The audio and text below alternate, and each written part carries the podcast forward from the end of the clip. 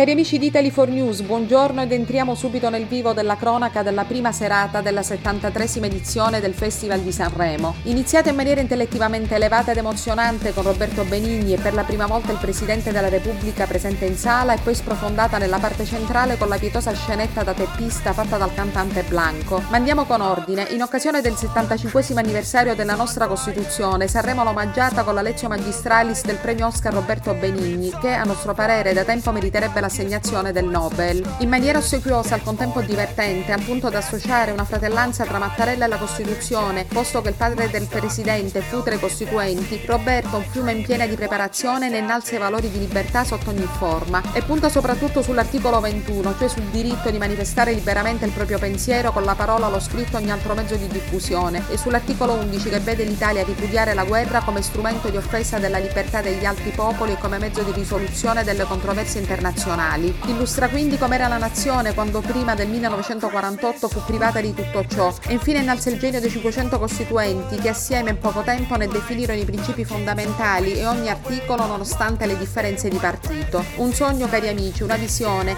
una base di diritti che per come spiegato dall'intellettuale, attore, regista e finanche comico toscano termina con un foglio bianco quale consegna alle generazioni future per completarla in onestà e principi per il bene individuale dell'Italia e così tutti in piedi a cantare l'inno nazionale con applauso finale. Passando alle canzoni, viene da chiedere se davvero Amadeus abbia ascoltato centinaia di pezzi e più volte per poi selezionare quelle andate in gara, ovvero un pianto greco per lo più performate da ragazzini creati a stampo e dalle scarse doti vocali. La kermesse è comunque partita riguardo la gara con una faccia nota a tutti, Anna Oxa, che con la sua Sali ha lanciato un invito a un ritorno alle origini pur mancando di quel sound che decreta il successo di un brano, specie alla radio. A seguire Gian Maria, dal look di un bambino con gli abiti in crescenza, che è sembrato più un esordiente da reality che un cantante da festival con la sua mostro. A Mr. Rain con supereroi non basta il coro dei bambini per convincere il pubblico, tuttavia se posto in maniera decisamente affabile. Va sul sicuro Marco Mengoni, che nonostante il look da motociclista presenta un pezzo consueto ma senza picchi di originalità. Carina Ariete, con maxi giacche e pantaloni in stile sbirulino, che ha cantato Mare di Guai. Innovativo ultimo con Alba, nuova alternanza tra musica, silenzi e gestualità in pandan consenso profondo del suo brano. I Comacose con l'addio performano partendo da uno sguardo, poi dandosi metaforicamente le spalle per concludere con un bacio sulle labbra, mentre Olodì, vestita da vacante con l'aggiunta di trasparenza e piuma, canta un brano decisamente orecchiabile che avrà un buon successo. Leo Kasman presenta Terzo Cuore, un pezzo tranquillo senza glorie particolari. Orecchiabile la canzone dei cugini di campagna, dal titolo Lettera 22. Segue Gianluca Grignani con Quando ti manca il fiato, e in effetti mai titolo fu più azzeccato per il modo in cui ha, diciamo, cantato. Più chiaro Olli, un giovane che con entusiasmo ha presentato la sua Polvere, infine con la Zio con Non mi va, in una performance ballerina in stile ragazzi italiani, gruppo degli anni 90 e Mara Sattei con 2000 minuti, un brano sull'amore perduto. Circa i conduttori, consolidato Amadeus, inizialmente emozionato e comunque disinvolto, almeno fino alla questione Blanco. Indiscutibile Gianni Morandi, un'istituzione della tv e della musica italiana, con 542 canzoni all'attivo, comprese le carinissime Bella Belinda e La Befana, sulle quali lui stesso ha scherzato. A Chiara Ferragni va consenso per il messaggio antiviolenza scritto sulla sua stola e su un abito, che consolida in un monologo ancora nell'appoggio all'associazione Dire, Donne in rete contro la violenza. Elegante e professionale Elena Sofia Ricci che ha presentato all'Ariston i suoi nuovi impegni in teatro e in tv e il frizzante Piero Pelù che dal cosiddetto terzo palco di Piazza Colombo ha spiritosamente concluso la sua esibizione rubando la borsetta a una persona del pubblico per rotearla in aria. E Salmo che dal secondo palco sanremese, quello su una nave da crociera, ha cantato ricevendo consenso soprattutto giovanile. Una nota particolare per i Pooh,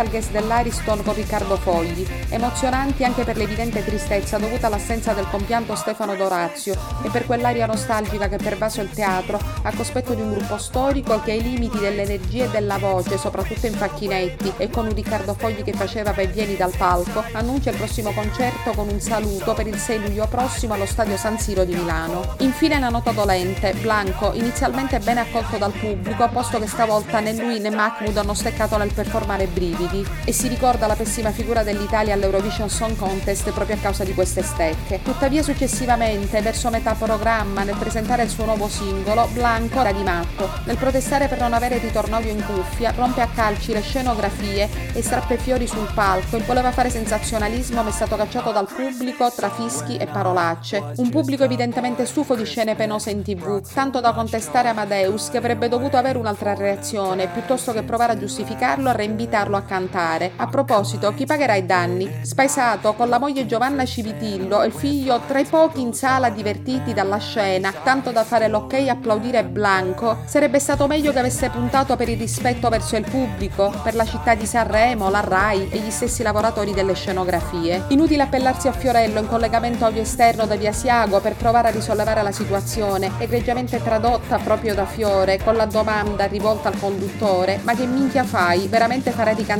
Blanco? Solo così Amadeus si ridesta, tanto che dopo un ulteriore paio di brani annuncia che non seguirà una ulteriore esibizione di Blanco per assenza delle condizioni. Il tutto con l'aiuto imbarazzato del mitico Gianni Morandi che dopo aver raccolto i fiori distrutti da Blanco ha poi detto che sarebbe bastato che Blanco dicesse al conduttore con gentilezza del mancato ritorno audio per farlo sistemare e così poter continuare la sua esibizione. E dopo un po' di tempo è proprio Morandi che riesce finalmente a risollevare il programma facendo un omaggio a Lucio Battisti in attesa della classifica della serata.